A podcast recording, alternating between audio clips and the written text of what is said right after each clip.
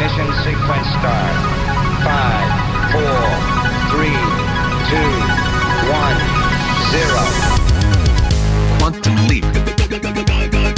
Saut quantique. Salto quântico, salto quântico, salto quântico. Quantum Salto quantico. Salto quantico. Salto quantico. Kvantum, det du inte visste att du ville veta. Om jag skulle be dig räkna upp tre tänkare som har påverkat dig och ditt sätt att tänka, eh, vilka skulle det vara? Mm. Nå, I mitt eget fall så måste jag säga författaren Douglas Adams. Han gjorde ett enormt intryck på mig som yngre. Eh, Carl Sagan, astrofysiker, författare, populärvetenskaplig profil, vad var han inte? Sagan har alltid varit något av en idol för mig. Och jo, Stephen Hawking, kosmologen och mannen som gav sjukdomen ALS ett ansikte. Eh, jag kan inte säga att han har varit min idol direkt, men jag läste hans bok Kosmos, en kort historik i början av 90-talet under en tid i mitt liv då jag hade det lite jobbigt och den gav mig en avgörande knuff framåt och uppåt. Så jag måste nog ta med honom på listan också. Hawking är aktuell just nu som föremål för filmbiografin Teorin om allting som helt nyligen gav Eddie Redmayne en Oscar för bästa huvudroll för sin tolkning av Hawking. Jag var och såg den filmen tidigare i veckan och det ska bli lite snack om den här rullen senare i programmet. It's called motor neuron disease. Life expectancy is two years. I want us to be together for as long as we've got. Och så ska vi träffa amerikanen Eric Kandel. Han tilldelades 2000 års Nobelpris i fysiologi eller medicin för sina upptäckter rörande signalsubstanser i nervsystemet. Kandel har funderat mycket på det här med konsten, hjärnan och det omedvetna och har också skrivit en bok på temat. Staffan Forsell fick sig en pratstund med Kandel som menar att neurobiologi och konst går hand i hand. We have a very limited understanding so far of what neurobiology has to contribute to art, but this will grow as people begin to focus in on it. I think this is a wonderful area. Och Erik M. Snellman han funderar idag på pengar. Det här med en spottstyver till exempel. Eh, varifrån kommer det ordet? Bland annat det ska det handla om.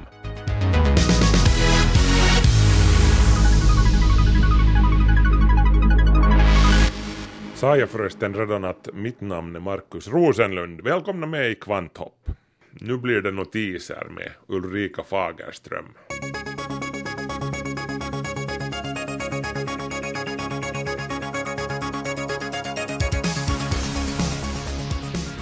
Förra veckan hölls ju en stor vetenskaplig konferens i Kalifornien och därifrån kan vi fortfarande läsa många intressanta diskussioner och nyheter. Och en sak som jag tänkte ta upp här som togs upp där var att matbrist kan bli ett ännu större problem i framtiden än vad det är idag om vi inte gör någonting. Och då lyfter forskarna här fram köttätande som ett problem eftersom det ju slukar stora jordområden som istället kunde användas för odling plus att boskapsuppfödning också ökar växthusgaserna. Och en av forskarna där på konferensen menade att genmodifierad föda är en nödvändig utveckling för att vi ska klara matbristfrågan i framtiden. Kanske, kanske inte. Kanske man istället kunde fundera på att eh, vi alla skulle minska på köttätandet. Ofta så verkar det som man skulle tala om antingen eller, att vi måste sluta att vi äter kött nu och sen skulle vi äta kött i framtiden. Men tänk om vi skulle klara oss med betydligt mindre kött än vad vi gör idag. Man skulle byta ut helt enkelt en del av det köttet man har på tallriken mot grönsaker och andra saker. Och då skulle det helt enkelt räcka till fler. Om vi alla i väst skulle göra det, då har vi med ens minskat köttkonsumtionen med, säg 30 procent och, och någon annan kan ta den 30 procenten. As the fluid sort of courses between those two, in along the arteries, through the tissue, out along the veins, that continuous Har du hört talas om gliaceller i hjärnan? Ja, det är ett ganska nytt påfund. Hjärnforskningen är ju en vetenskap som har fått en helt ny drive de senaste ungefär 20 åren eftersom det är under den tiden som tekniken har gått framåt så mycket att allt fler forskare på allt fler ställen har kunnat börja göra sånt som tidigare inte alls var möjligt eller bara för ett fåtal forskare. Och därför droppar det med jämna mellanrum in nya vetenskapsnyheter om diverse detaljområden i huvudet, som det här just med gliaceller. Tidigare talade man nästan helt om neuronerna, nervcellerna, men nu är det alltså gliaceller man ska tala om om man vill vara lite trendig i hjärnforskningssammanhang. Gliacellerna fungerar ofta som neuronernas hjälpredor och det är i den rollen de är aktuella nu. På den här samma vetenskapliga konferensen i Kalifornien förra veckan som just nämndes så utsågs forskningsnyheten om gliacellernas verksamhet till den viktigaste vetenskapliga artikeln på sistone. Det var forskare vid University of Rochester Medical Center i New York som lade fram nyheten att gliacellerna städar upp efter neuronerna medan vi sover. Utan städfunktionen, där gamla använda proteiner fås bort, skulle neuronerna inte kunna funka optimalt. Och blir det störningar i en persons sömn, då störs gliacellerna och deras städande. Och de här proteinresterna fås alltså inte bort då, utan de blir kvar, samlas på hög och skapar inflammation. Och på sikt förstörs istället nervcellerna, neuronerna. Och det här utsätter människan för hjärnsjukdomar som ADHD, Alzheimer, schizofreni och depression, menar forskarna.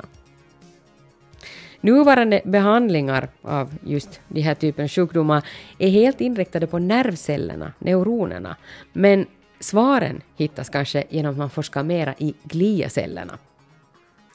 Till exempel kunde man hitta ett sätt att effektivera gliacellernas städning på natten medan vi sover. Och det här kunde bromsa utvecklingen av olika hjärnsjukdomar eller till och med bota dem, menar professor Michael Nedergaard som är ledare för det här forskningsteamet. De här nya insikterna kommer att påverka både hjärnforskning och sömnforskning i flera år framåt, menar vissa nu.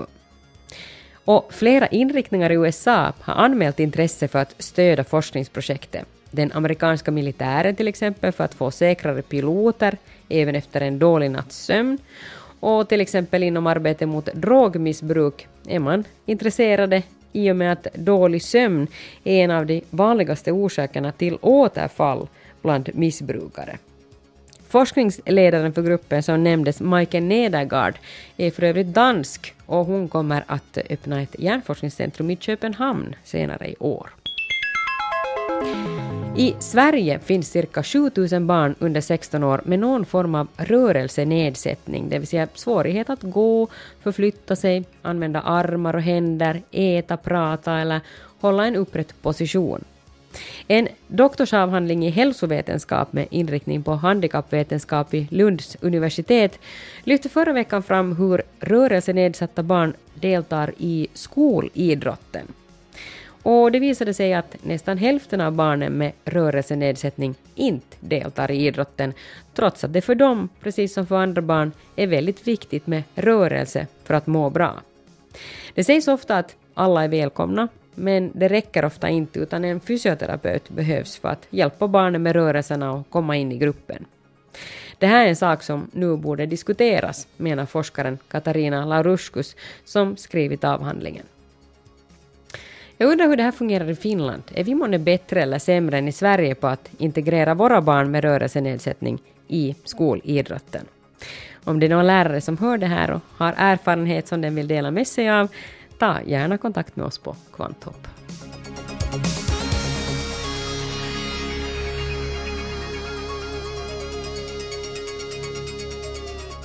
Det var Ulrika Fagerström som bjöd på veckans notiser. Konsten, hjärnan och det omedvetna. Det här är någonting som intresserar den amerikanske nobelpristagaren Eric Kandel. Eh, Staffan Forsell fick en pratstund med honom. Uh, my name is Eric Kandel. I'm a professor at Columbia University in, in New York. How come that you are interested in the unconscious? I originally wanted to be a psychoanalyst. I went to medical school with the idea of becoming a psychoanalyst. And in medical school, I decided that even a psychoanalyst should know something about the brain. So I took an elective on brain science and I fell in love with it. And I gave up my ambition to become a psychoanalyst and I focused on becoming. I trained in psychiatry. I took a residency, but I did not go on because I wanted to do full time research. Erik Kandel tilldelades år 2000 Nobelpriset i fysiologi medicin för sina upptäckter rörande signalsubstanser i nervsystemet. Han delade priset med amerikanen Paul Greengard och svensken Arvid Carlsson. Jag mötte Erik Kandel i samband med en föreläsning om samband mellan hjärnan, konsten och det omedvetna. Jag hoppas bidra till att minska avståndet mellan konst och vetenskap. Det är inte så underligt som det låter, påpekar han för mig. Jag vill ju bli psykoanalytiker, men jag tyckte också jag borde kunna något om hjärnforskning. Och det blev sen min stora passion. Och ända sedan ungdomen så odlade jag ett livslångt intresse för modern konst och modern musik. Jag växte upp i Wien där man redan under tidigt 1900-tal förde en intensiv debatt mellan de här två stora kulturerna i mitt liv, konsten och vetenskapen. Och idag, fortsätter han, står vi på tröskeln till ett genombrott i den här dialogen. Allt tack vare den biologiska forskningsrevolution som ägt rum under de senaste årtiondena. Och det är därför som både min föreläsning och min bok heter Age of Insight, insiktens tidsålder. Jag hoppas bidra till debatten mellan hjärnforskare och konsthistoriker. Men hur avgränsar man ett så komplicerat och kontroversiellt ämne, frågar jag.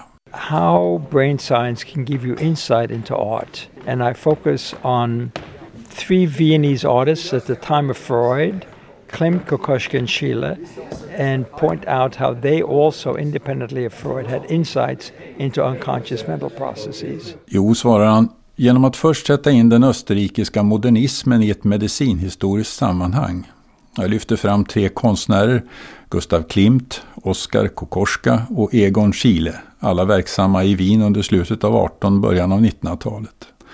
De inspirerades alla av den banbrytande anatomen Carl von Rokitansky. De läste Darwin, de gick på medicinska föreläsningar, deltog i obduktioner, använde sig av mikroskop och inspirerades inte minst av psykoanalysens grundare Sigmund Freud. Men de tog också avstånd från realismen. De menade att eh, ingenting kunde överträffa ett fotografi.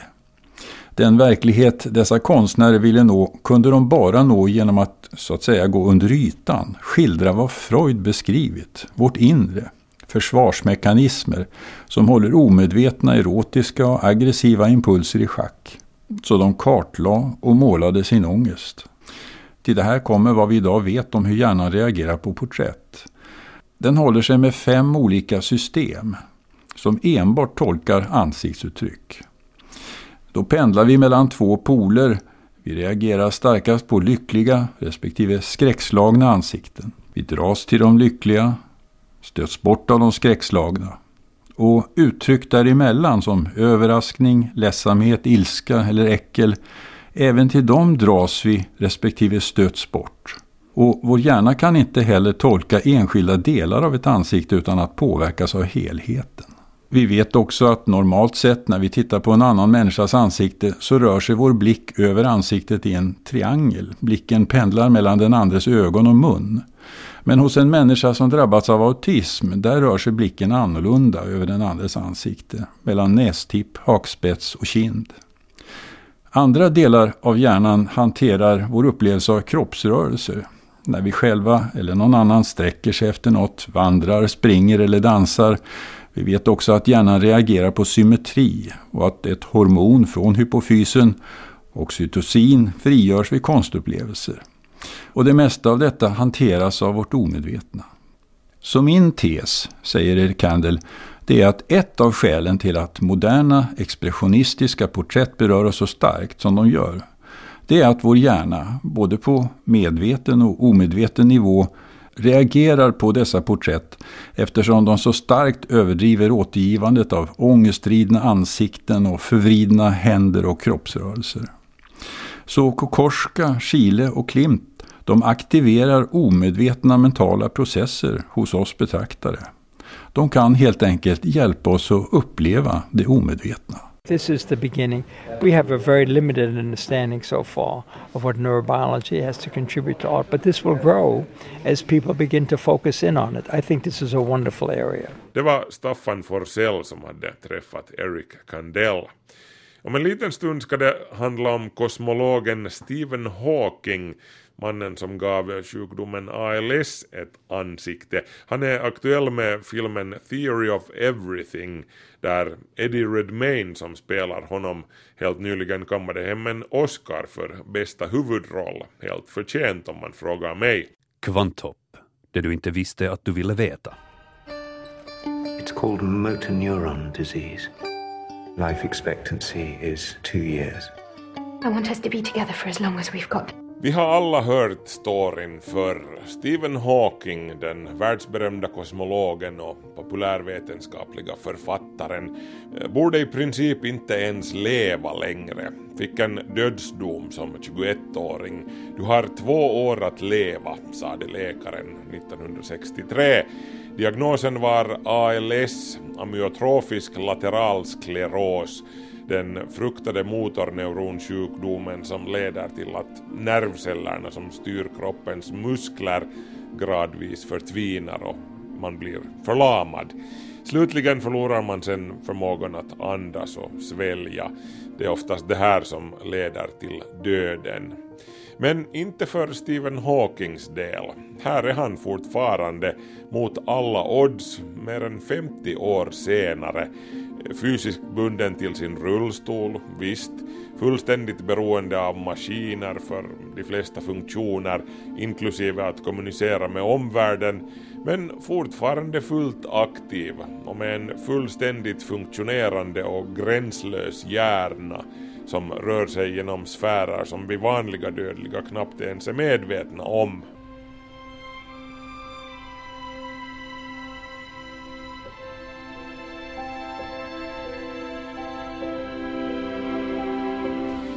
Vissa experter menar att hemligheten bakom Hawkings överlevnad ligger just i det faktum att han insjuknade som så pass ung.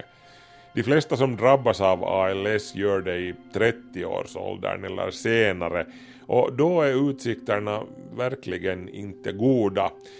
De som insjuknar i en yngre ålder däremot, de tycks kunna hålla ut lite längre. Ingen vet vad det här beror på och Hawking är hur som helst helt exceptionell när det gäller att leva med ALS. Just nu är Hawking aktuell som föremål för en film, en biografi vid namn Teorin om allting, The Theory of Everything. En film som har kammat hem alla tänkbara priser, inklusive en Oscar för bästa manliga huvudroll till Eddie Redmayne som onekligen gjorde en lysande rollprestation som Stephen Hawking. Också om filmens titel, Teorin om allting, i mitt tycke kanske är lite missvisande. Den som väntar sig en djupdykning i Hawkings tankar om tiden, svarta hål och kvantgravitation, destuke, blir kanske besviken. If Einstein is right, right, if general relativity is correct, then Yeah. universe is expanding, yes? Yes. Okay, so if you reverse time, then the universe is getting smaller. All right. So, what if I reverse the process all the way back to see what happened at the beginning of time itself? At the beginning of time itself. Yes. So the universe getting smaller and smaller, getting denser and denser, hotter and hotter You as we mean wind back the clock? Yeah exactly wind back the clock. Wind back the clock. Is that what you're doing? you're winding back the clock. That is what I'm doing. Storyn fokuserar främst på Stephen Hawkings komplicerade relation till sin första hustru Jane och deras kamp för kärleken och för själva livet i skuggan av ALS. En del funderingar kring Guds existens eller icke-existens blir det ju nog i och för sig också i filmen. En riktigt gripande kärleks och survival story är filmen ju nog och den stryker inte Hawking medhårs, åtminstone inte helt och hållet. Den lyfter ju nog fram lite av hans mörka sida också och det faktum att han lyckas vara någonting av en kvinnokar eh, trots att han bara kan röra på en enda liten kindmuskel. But I love him. And he loves me. We're going to fight this illness together. Good luck. Men hur som helst, den som är mera intresserad av Hawkings tankar om universum, om hans vetenskap, ska kanske hellre kolla in dokumentärfilmen A Brief History of Time från 1991. Trots titeln så baserar den sig inte direkt på Hawkings bästsäljande populärvetenskapliga bok med samma namn, Kosmos, en kort historik på svenska, utan den är en fristående dokumentär om Hawking och hans tankar om kosmos, om tiden och om svarta hål, det där som han har funderat på som kosmolog och teoretisk fysiker. En mycket bra film även den, jag såg den själv på bio för mer än 20 år sedan. Och så finns det ännu en film faktiskt från 2004 med titeln Hawking helt enkelt som avbildar den unge fysikern med Benedict Cumberbatch som Hawking. Den har jag inte sett men den lär också ska vara riktigt bra. My name is Stephen Hawking. It's American. Is that a problem? It has been a great joy to watch this man defy every expectation, both scientific and personal. There should be no boundaries to human endeavor. However bad life may seem, while there is life, there is hope. Thank you. Sorry, did you say something? I said thank you. Det här klippet var alltså från den nu aktuella filmen Teorin om allting. Bland annat en snutt där Stephen Hawking fick sin syntetiska röst, sin, sin robotröst så att säga, som hur det nu råkade sig så visade sig vara amerikansk med amerikansk accent och, och Hawking ville nu inte ändra den, den fick bli som sådan och, och har ju blivit hans trademark, hans symbol ända sedan dess.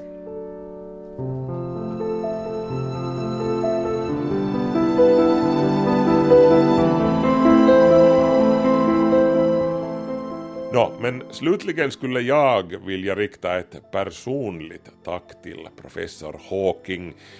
Det låter som om jag skulle ha fått en Oscar eller någonting här.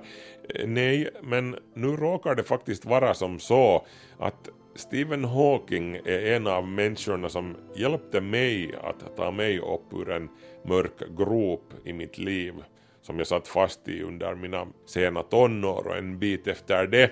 Eh, Hawking själv vet ju förstås inte om att han hjälpte mig men eh, i alla fall.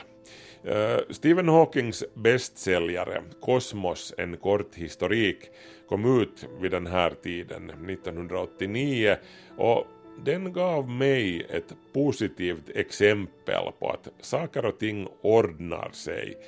Inte genom Hawking som person, det här med att man kan övervinna sina fysiska begränsningar och uppnå stora saker även om oddsen är mot en. Jag menar, jo, det bevisade han ju visserligen också med sitt eget exempel, men det har jag egentligen aldrig betvivlat, inte ens under mina mörkaste stunder. Ska någon ta en i kragen så är det man själv. Eh, nej, jag menar det där som han skrev om tiden, tidens pil. Tiden har en riktning och bara en riktning. Eh, tekoppen som faller från bordet och blir till skärvor på golvet kommer aldrig att kunna falla tillbaka upp och samla sig till en hel tekopp igen. Skärvorna är och förblir skärvor. Man kan limma ihop dem eller kanske göra en lustig mosaik av dem men samma tekopp blir de aldrig någonsin mer. Och framförallt så får man inte bli kvar och vältra sig i skärvorna. Då gör man bara sig mer illa. Man måste gå vidare i riktningen som tidens pil pekar. Det kan verka banalt och självklart det här men jag behövde just då någon som sa det här åt mig i klarspråk.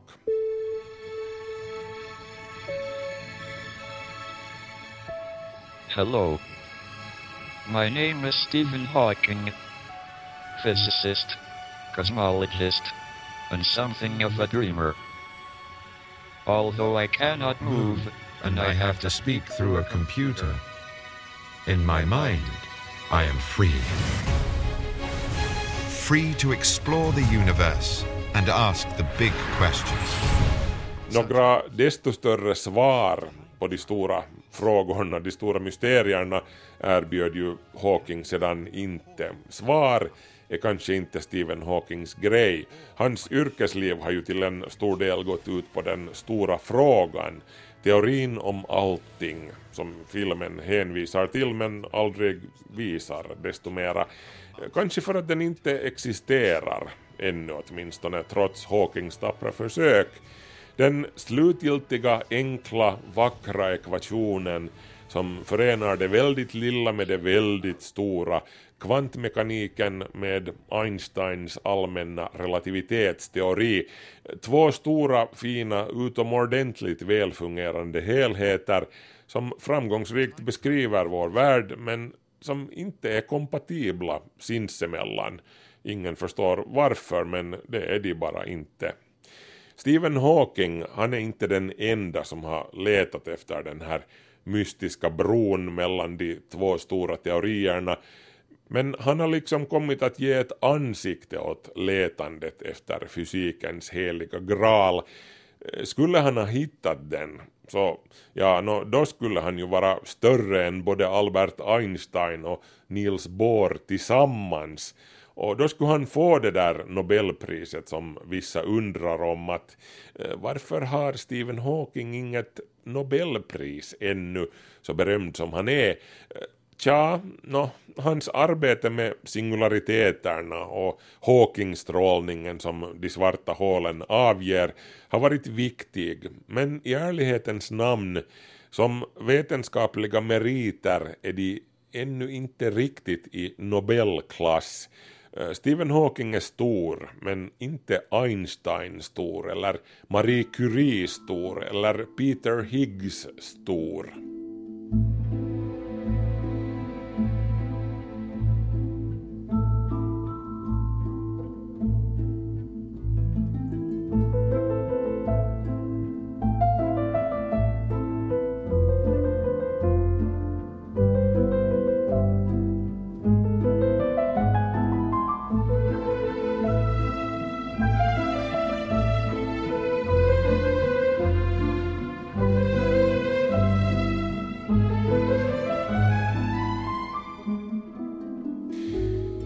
Kan det ju dessutom hända att vi aldrig hittar den här teorin om allting som Stephen Hawking har ägnat sitt liv åt att leta efter, eller så hittar någon den imorgon.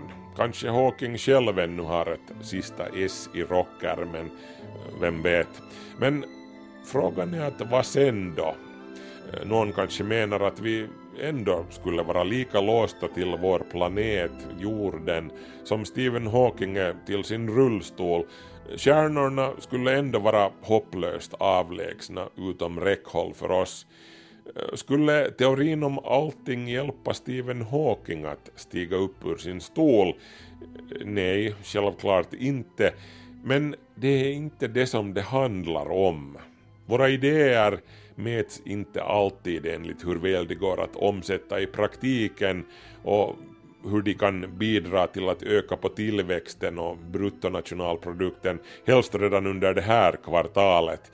Eh, ledsen om det är någon som har gått på den myten. Eh, på samma sätt värderas inte heller ett universitet enligt hur många doktorer det klarar av att spotta ut per år. Nu kan det ju hända att Stephen Hawkings alma mater, Cambridge-universitetet, är särdeles produktivt, men inte är det ju det vi tänker på när vi hör det här ordet Cambridge.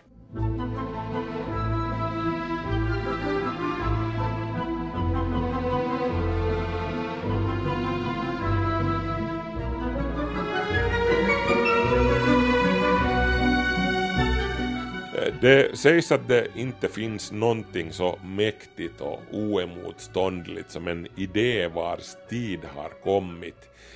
Men sådana här saker tar tid att mogna. Idén eller teorin om allting, dess tid har inte kommit ännu.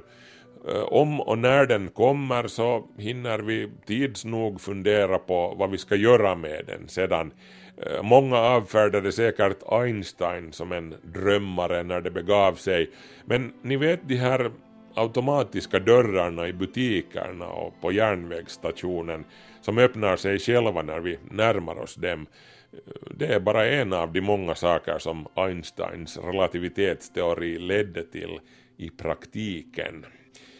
Kraftkällan som driver de första rymdskeppen till andra solsystem kommer säkert också åtminstone delvis att bygga på Einsteins idéer, eller kanske Hawkings. Kanske det sitter ett litet syntetiskt svart hål i reaktorn på det första kärnskeppet.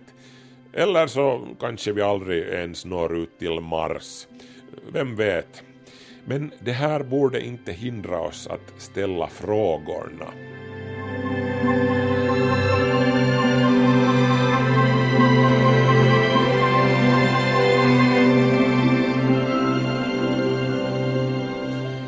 Finns tre sorters människor på vår jord.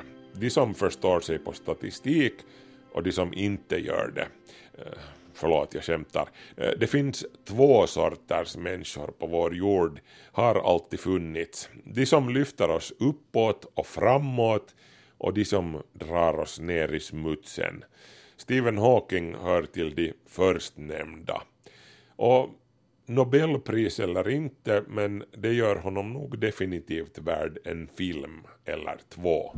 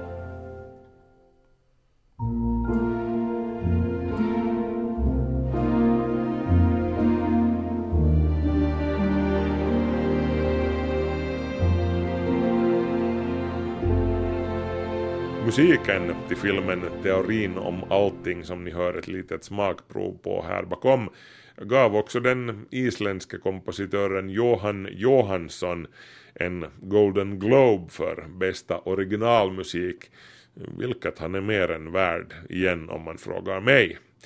Nu ska vi ge ordet åt Erik M. Snellman som idag talar om fyrk. Vi ska tala om stålar. Joakim von Anka förknippas med pengar och snålhet. På originalspråket heter han Scrooge.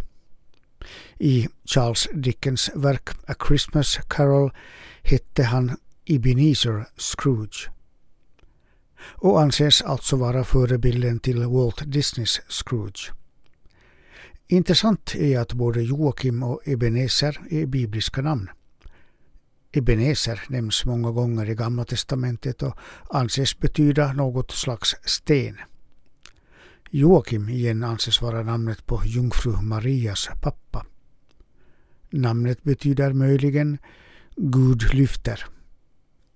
Men alldeles av en slump har en annan Joakim haft en viss betydelse för vår uppfattning om pengar och rikedom.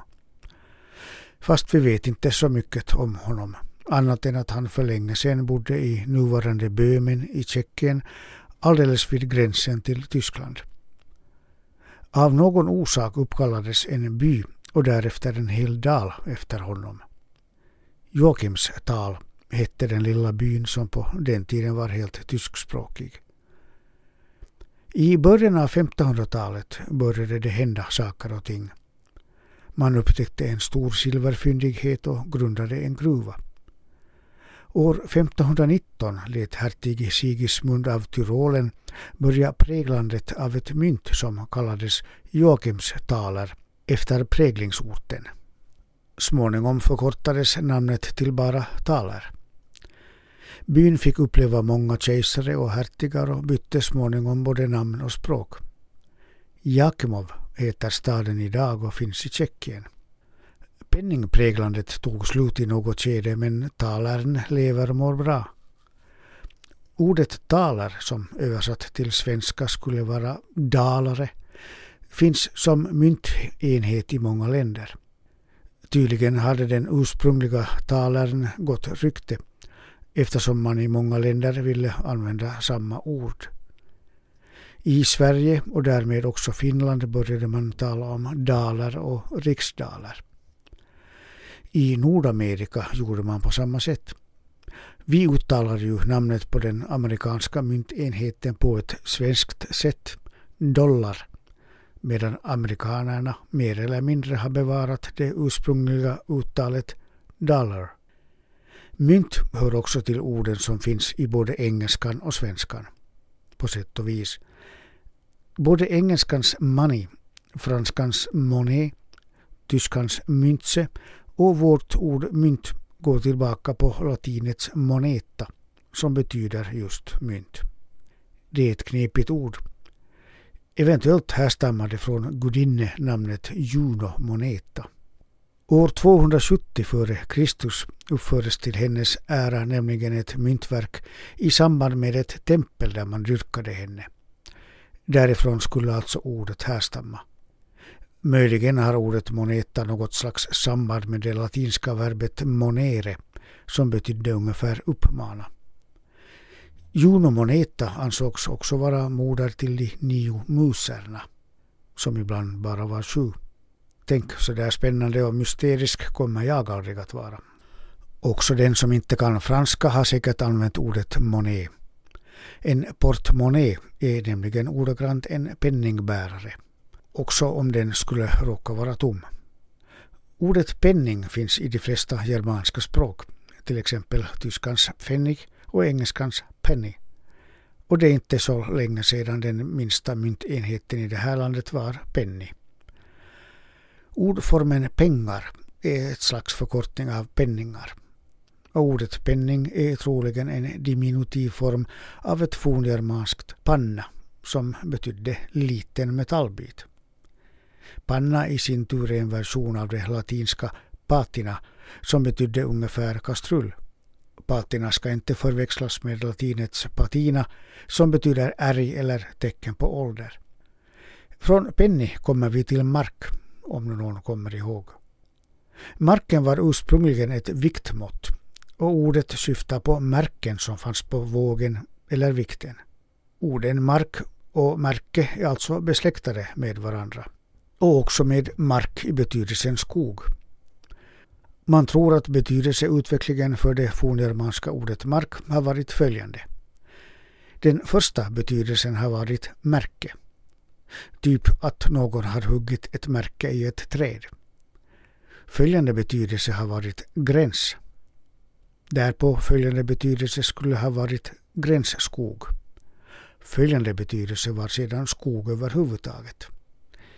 Tja, jag vet inte om det gick till just så, men här sitter vi nu med uttrycket skog och mark och kan fundera på vad det egentligen betyder. Innan vi på 1860-talet fick mark och penny var det rubeln som gällde. I det ryska ordet rubel kan man utläsa hur mynten skapades rent konkret. Ordet rubili betydde avhuggen. En rubel var egentligen en avhuggen stump av en stång av silver. En rubel var hundra kopek. Ordet kommer från kopje som betyder lans. Lansen fanns nämligen präglad på ena sidan av myntet. Den avhuggna rubeln har förresten en parallell i det svenska ordet styver. Det är fråga om ett av många lånord från tyskan. Det är egentligen fråga om det forntyska ordet stuve som betyder avhuggen. Och i sammansättningen spottstyver förstår man att det inte är något fint mynt eftersom det både är avhugget och får spottas på. Erik M. Snellman var det som talade där. Jag var på semester ett par veckor helt nyligen. Då tog också grundämnesserien en paus.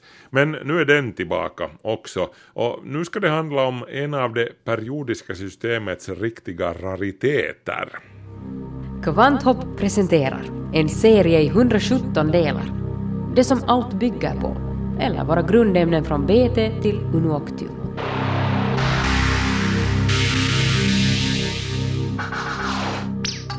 Atomnummer 85, astat, kemiskt tecken AT, hör till halogenerna och halvmetallerna, kanske, eller så är det en metall eventuellt. Faktum är att ingen riktigt vet med säkerhet vad astat är. Astat är nämligen oerhört sällsynt. Så sällsynt att ingen har kommit åt att studera det ordentligt. Eh, astat hör till de sällsyntaste ämnena i universum. Den totala mängden astat i hela jordskorpan beräknas vara mindre än 30 gram, ungefär en tesked. I atmosfären och i haven finns det inget astat överhuvudtaget. Faktiskt så har ingen någonsin ens sett astat. En massa av astat som är stor nog för att ses med blotta ögat skulle omedelbart gå upp i radioaktiv ånga, så att säga. Samtliga isotoper av astat är nämligen väldigt radioaktiva och sönderfaller till bismut, polonium eller radon. Den stabilaste av isotoperna, astat 210, har en halveringstid på 8 timmar. Men så kommer också själva namnet för ämnet från grekiskans astatos som betyder instabil. Av de första hundra grundämnena i det periodiska systemet är det bara frankium, nummer 87, som är mindre stabilt. Astat upptäcktes 1931 av den amerikanska fysikern Fred Allison och hans team Cirka tio år senare lyckades forskare vid University of California framställa det på konstgjord väg genom att bombardera vismut med alfapartiklar. Men den sammanlagda mängden astat som någonsin har framställts är mindre än en miljondels gram. Kemiskt påminner astat om radioaktiv jod med den skillnaden att astat strålar alfapartiklar medan radioaktiv jod strålar betapartiklar. De tränger mycket djupare in i vävnader än alfapartiklar som stoppas av bara huden till exempel. Man antog hur som helst ända sedan Mendelejevs tid, sedan det periodiska systemets början, att det skulle finnas ett grundämne som påminde om jod nedanför de andra halogenerna i tabellen under jod. Följaktligen så gick det här förmodade grundämnet först under namnet ekajod från ordet eka som betyder ett på sanskrit. Jod plus ett liksom. Men ingen kunde ana att det var så sällsynt som det visade sig vara, så det blev flera falska larm när man letade efter det här mystiska jodliknande grundämnet. Föga överraskande så är de praktiska och kommersiella tillämpningarna för astat väldigt begränsade, för att uttrycka det milt. Det är svårt att använda ett ämne som knappt ens existerar. Men tro det eller inte, helt onyttigt är astat faktiskt inte. Den näst mest långlivade isotopen av astat, astat 211, används faktiskt till att diagnostisera och behandla vissa sorters sjukdomar genom att det avger alfapartiklar. Men då talar vi alltså om helt otroligt försvinnande små mängder astat. Du har hört del 85 i Kvanthopps serie om våra grundämnen. Nästa vecka radon.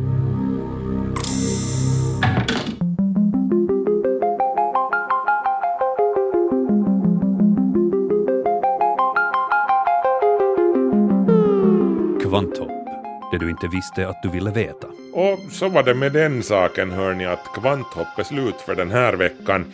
Men ni hittar ju oss som vanligt på Yle Arenan, på svenska.yle.fi vetenskap och på Facebook. Markus Rosenlund, det är jag det och jag tackar nu för sällskapet och säger på återhörande om en vecka. Hej så länge!